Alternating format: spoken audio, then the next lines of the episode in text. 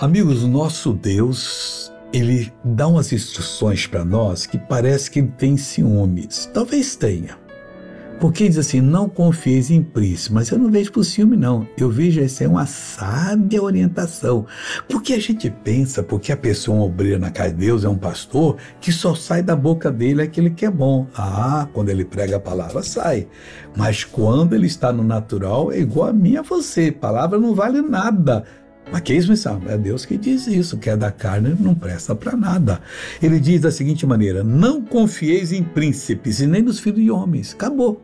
É humano? Não confie. E se um anjo aparecer de um anjo, não vai aparecer para você, a não ser que Deus mande, mas se você for bem espiritual, que não vai fazer isso para qualquer pessoa, não. Agora, talvez faça até por necessitado, né? Mas o que, que eu tenho que confiar? Meu amigo, só em quem há salvação, que é o nosso Pai. E aí nós vamos ser bem-sucedidos.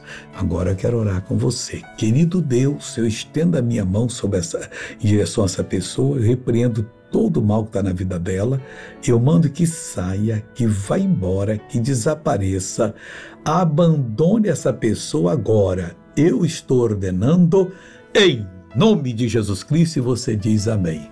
Bom dia.